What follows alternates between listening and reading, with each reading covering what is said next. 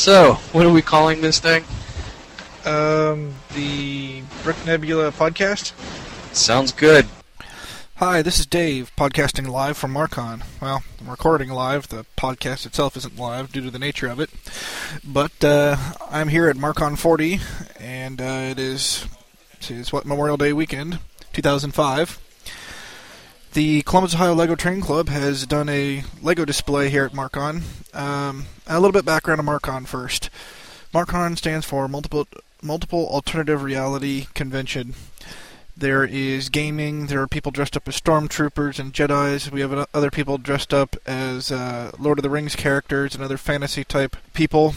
You can buy Darth Vader helmets. NASA has a the Vision for Space Exploration display here. And we're sitting across from the Batmobile in the dealer's room. The overall display, we have about 7 or 8 tables here. We have 2 large skyscrapers from downtown Columbus, plus the Groveport Heritage Museum, and a couple of Tudor-style large houses that Paul did. On the roof of one of the town buildings, there is a helicopter that has decapitated someone, and we have little drippings of blood around that area. I will make a link to pictures in the podcast notes here. We have a respectable train loop and a monorail loop.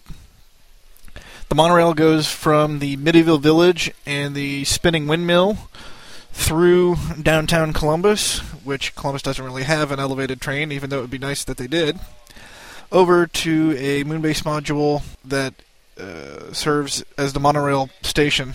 Over in the moon base area, we have a restaurant that Carolyn built, plus Kier's Bar, which I built previously, a spaceport area that was made by, I want to say, Brian, but that's probably wrong, plus a terrarium he made. Plus one that people have laughed at quite a bit, which is the MXC, Most Extreme Elimination Challenge, moon base module, including the Nerds of Doom. And there are pictures of all of these up in the notes. In the town area, we have a battalion of battle droids that are marching down the sidewalk, facing off against, looks like one Jedi, a large R2-D2 rolling down the main boulevard. And a couple of streets over, we have a car accident where a car is getting shoved off the road by a bulldozer. In another section, we have another car accident where a couple of trucks are being dragged away by wreckers. And we have our McDonald's building near the Medieval Village. On another one of the roofs, we have another helicopter, this one not cutting anybody's head off. The train depot area, and a car that is upside down, on fire, being attacked by a dragon breathing fire.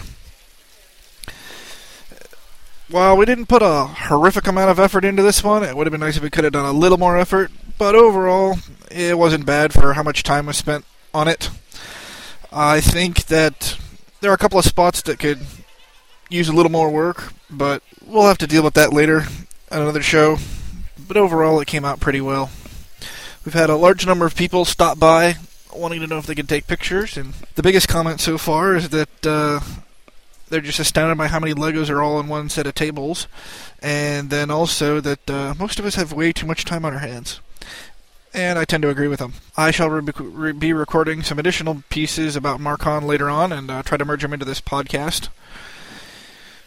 But this is just a note from the field for BrickNebula.org. If there's more, I will record it later. Thanks.